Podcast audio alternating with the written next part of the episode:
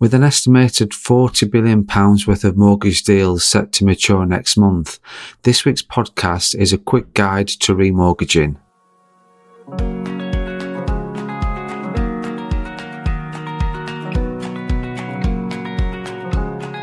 Welcome back to the Mortgages, Money and More podcast. I'm Craig Skelton, Principal of the CS Financial Group, and this week's podcast is a quick guide to remortgaging.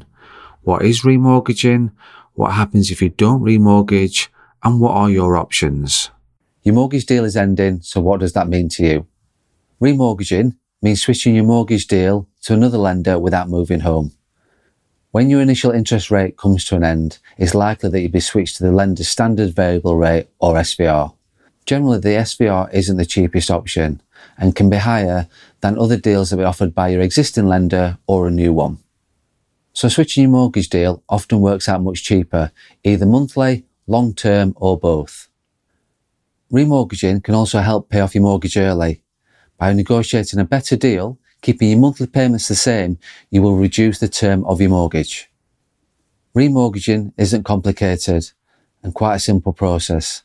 Most lenders offers incentives to make the process a lot easier. You may be able to find a deal with your existing lender. However, it's always important to check that against the rest of the market to ensure you're getting the best deal.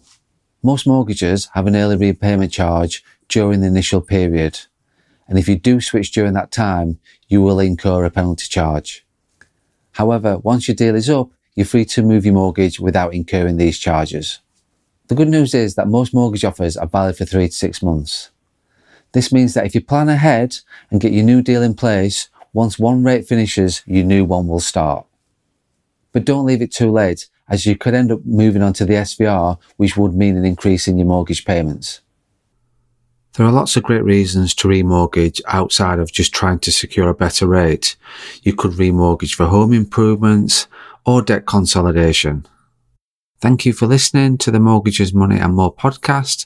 And if you have any questions on remortgaging or any topics you want us to discuss, please get in touch.